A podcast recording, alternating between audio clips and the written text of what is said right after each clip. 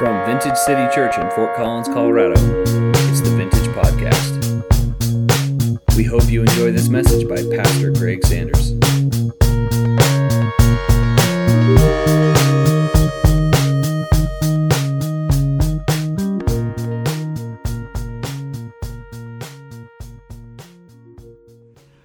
Hey, this morning we are uh, we are in our second week of uh, kind of taking a look at the Christmas story fresh, and we talked a little bit last week about Advent being a historical idea in the church, something that, dates back to the early church, and it was where the people of God would push pause and begin a very focused look at the Christ.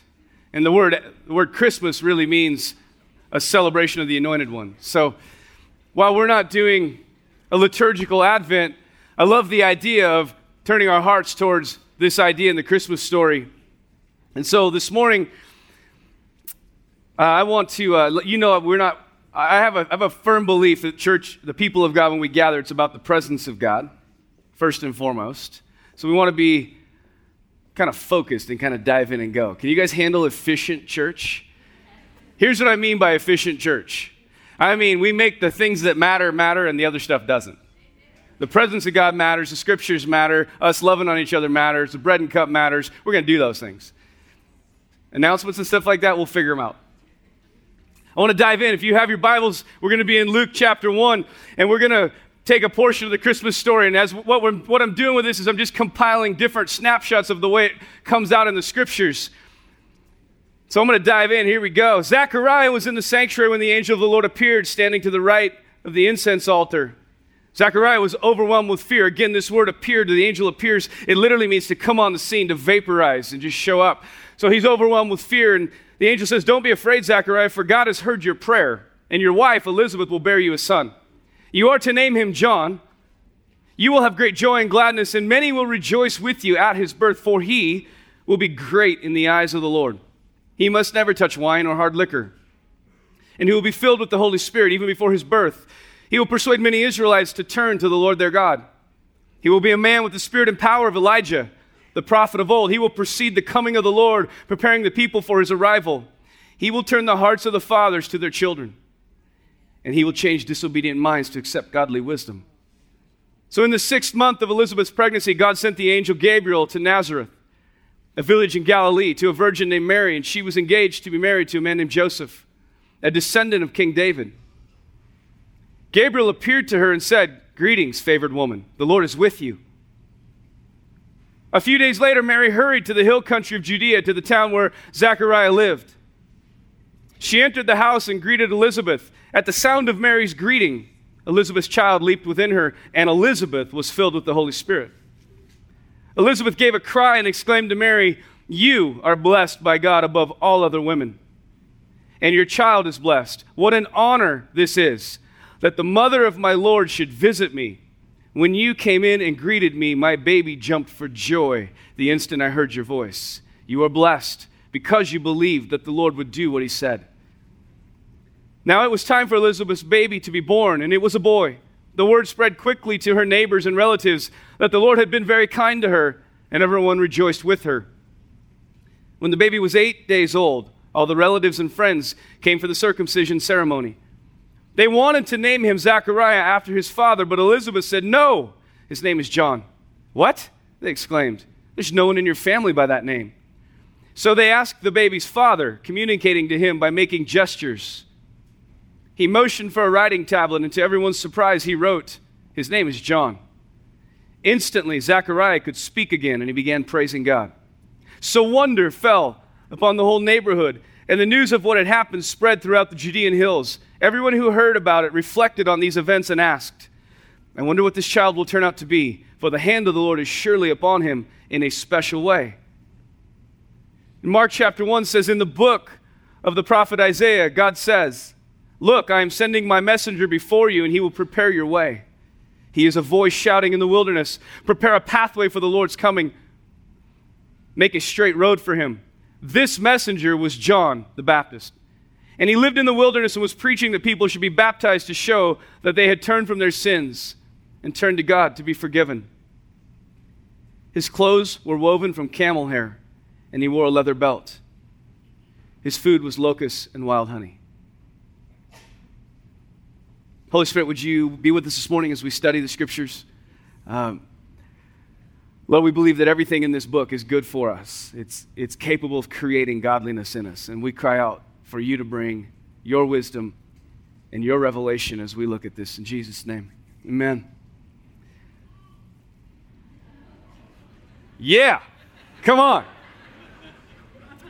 It's a sidebar, it's a funny story. I'll just give it to you and then we'll move on.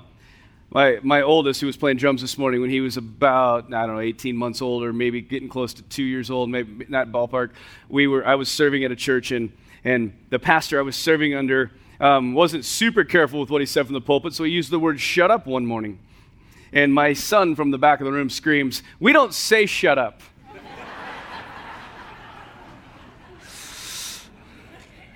so I try to be far more cautious with what I say. So, as we study the Christmas story here, last week we took a look at Zachariah and Elizabeth. And we took a look at, at the reality that with God nothing is impossible. And we studied their life, and, and what we were able to pull and extrapolate from their lives was what does it look like for us to contend for an impossibility? What, what can we learn from them? And I want to take a look this week at, at their son, John the Baptist, because he's the next character we meet in the Christmas story. And he's, I would say it's easy. It would be safe to say that John is a strange man. You say that's fair? And there's this, there's this kind of thing floating around him where he's, he's a bit odd. And the 400 years we talked about, the 400 years of silence where God had quit speaking in the earth, he comes, this comes to conclusion. And, and John comes back on the scene as the first prophetic voice that the Lord wants to release on the earth. Jesus makes a statement about John the Baptist that I think makes him worth considering. I tell you the truth, of all who have ever lived, none is greater than John the Baptist. And we encounter a unique calling on John's life that's given to Zechariah's prophecy. And it's this He must never touch wine or hard liquor. He'll be filled with the Holy Spirit even before his birth. The phrasing of this, he must never touch wine or hard liquor, for our culture, we're like, what does that mean? It was important in a Jewish culture because it was the language of a Nazarite vow. Historically, a Nazarite vow was given as something people could voluntarily step into. It was given through Moses in number six. It's presented as a voluntary option for anyone in the family of God who just wanted to draw closer to God and make it obvious to the world around them. The word Nazarite, just the word itself, means consecrated or set apart. What is within the Nazarite vow? Just three simple things I will share with you. They were called to have no contact with wine or grapes in any form. They're forbidden to eat or drink anything from the grapevine. It was a form of, of self denial that was connected to this consecration to God. Now, before we become super religious, generally from a Jewish perspective, grape products or wine was considered a blessing if we study it in Scripture. But in this little aspect of the vow, what was to be symbolized was that the Nazarites were willing to surrender their passions and natural appetites to the Lord. It's important for us to note that the Nazarite vow wasn't a perpetual thing, it was a vow that they could state a timeline on. For instance, if I were to step into a Nazarite vow, I could say, hey, for the next month, I want to take a Nazarite vow. And I would align with the, if I was a, a good Jewish boy in culture, I would align with these things. The second thing I would align with is I couldn't cut my hair. It, my hair had to grow for the entirety of the Nazarite vow. At the end of the vow, I would shave my head and that hair would be presented back to the Lord. It seems odd, but this was simply a symbol that allowed the culture around them to understand that they were under a commitment to the Lord. It's a way for them to see it. And then the third thing that the Nazarites were required, and it, maybe some of you are familiar with it, they couldn't be around death at any level. If you were under a Nazarite vow and your own father or mother died, or a brother or sister. The reality is, you wouldn't be able to actually mourn with them because you weren't allowed to be connected to death. You weren't allowed to be around it, whether it was animal or human. Why? It seems super weird. Because throughout the scriptures, death was connected to sin. And this was an external symbol to say, I am separating myself from sin.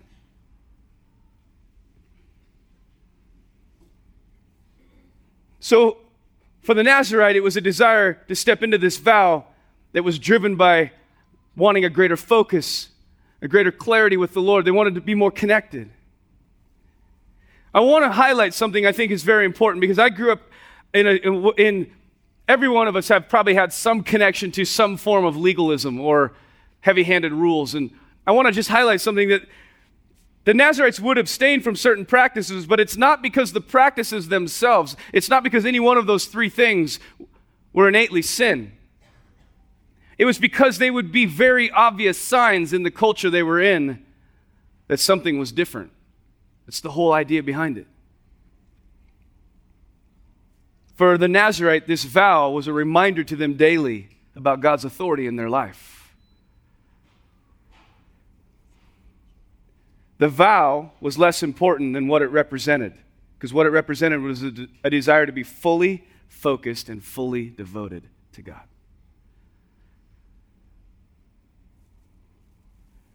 So, back to John the Baptist. If we look at his lifetime, what we see is a man who would spend his life preparing people to embrace the coming kingdom of God. In essence, he just gave himself up to be a signpost, constantly pointing people to the Messiah that would come. Consider this He is the human being that God chose to reveal Jesus. Yet there's an aspect of this man, John the Baptist, that I think we just overlook, we don't even consider. And I think it's of vital importance to us. You see, God outlined this lifestyle that John was to live, and it was given in a prophetic word to Zechariah. The word was potent, it had intensity to it, so much so that it caused the world around them to have this expectation of greatness from this young man. And we see that where it says, Wonder fell upon the whole neighborhood, and the news of what had happened spread. And they started asking, I wonder what this child will turn out to be, for the hand of the Lord is surely upon him. I'm sure, based upon our study of Zachariah and Elizabeth, if you remember last week, we studied that they were righteous people who lived right and they also had clean hearts before God. I'm sure they were faithful to communicate to their son the call of God on his life. But what I want to highlight that I think we would naturally overlook is that John made a personal choice to align with God's invitation to live a consecrated life. And that decision changed history. Because John was willing to answer that call, God used him to change the world.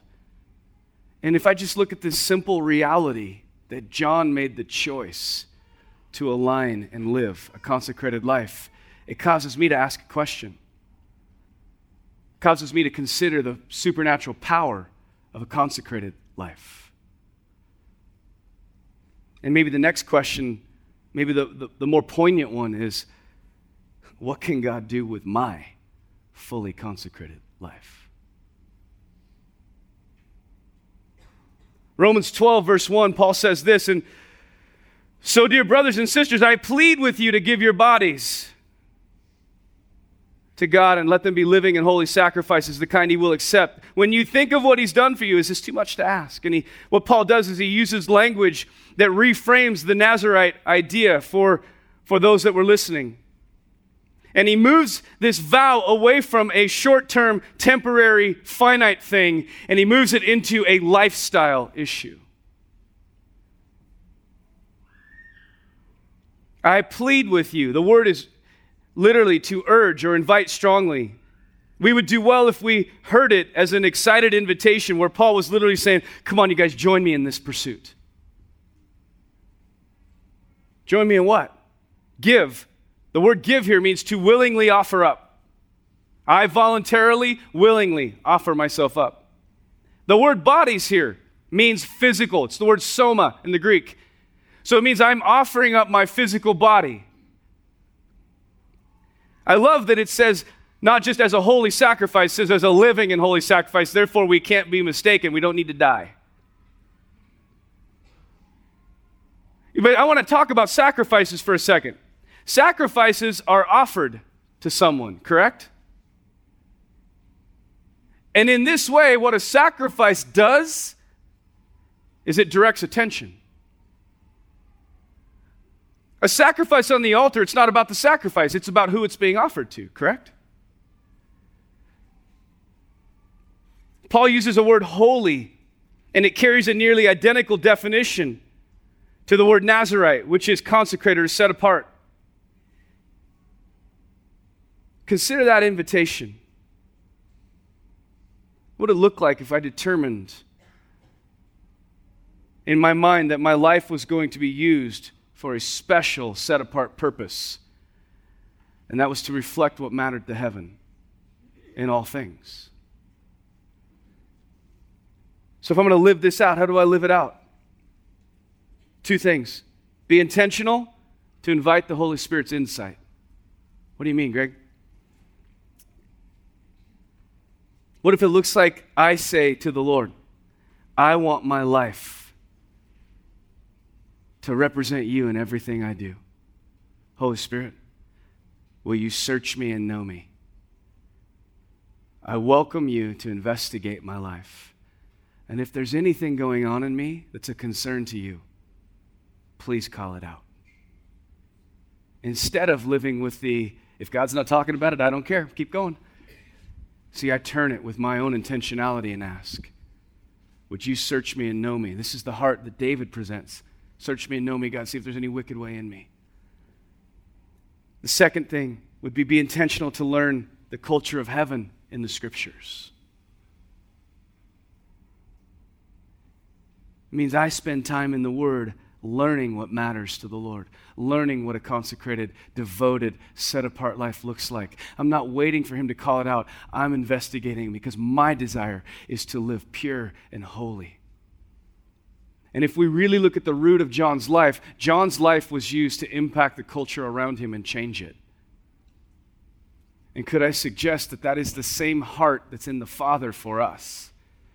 That He longs for us to live devoted consecrated lives where we get serious and we say, you know what? I'm not going to put up with stuff that I know is not who God's called me to be. I'm actually going to turn it to the Lord and start crying out, I want to devote to you. I want to be consecrated to you. Will you help me learn what it looks like to walk in holiness?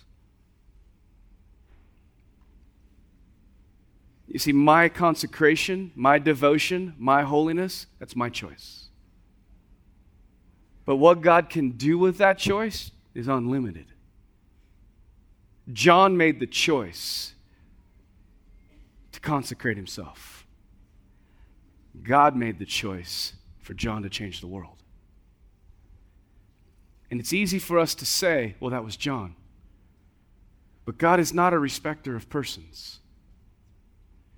He loves all of his kids equally, which means every single one of us are invited into this holiness this consecration, this dedication and devotion where we live in relationship, asking Him, Search me, know me. We study the scriptures, mining them for wisdom to know. And then we turn that out and we live it in the earth. So the question is what can God do with your fully devoted life?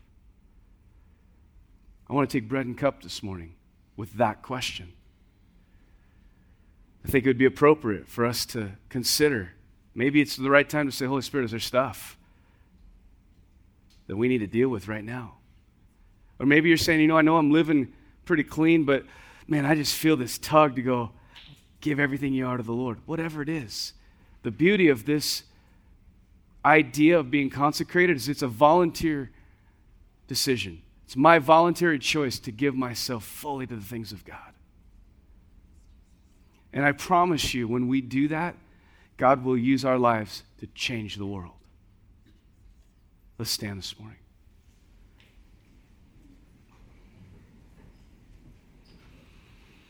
There's tables in the back, there's tables to the sides.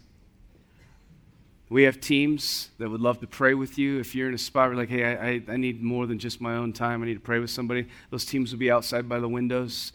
They'll have a lanyard, you can see them. Maybe you're here this morning, you say, I've, I've never really given myself to Jesus. I don't really know what bread and cup is. Let me just give you a very quick explanation. The bread represents his body that was given on the cross. Jesus will say this Take this and eat it. It's my body. It was given for you. And for every unique pain he suffered, he purchased a unique freedom for us. The blood represented in the cup. We don't really, I don't believe that they turn into stuff. It doesn't really matter if it does, I don't care. The symbol's what matters. Because what I'm celebrating is the fact that he gave his life on the cross, he let his blood to be shed so that you and I could go free because his blood speaks a word over creation and the word his blood speaks is reconciliation forgiven and every time i align with it what i'm saying is i accept your forgiveness of my sin. So this morning if you're here and you feel like i need to do that and i want to talk to somebody about it it'd be my honor to walk through that with you. It'd be any of our team's honor with those lanyards to walk through that with you. Well let's take the next few moments. We'll take bread and cup and then I'll close us down. Thanks for listening. For more great content, please visit us on the web at vintagecitychurch.com.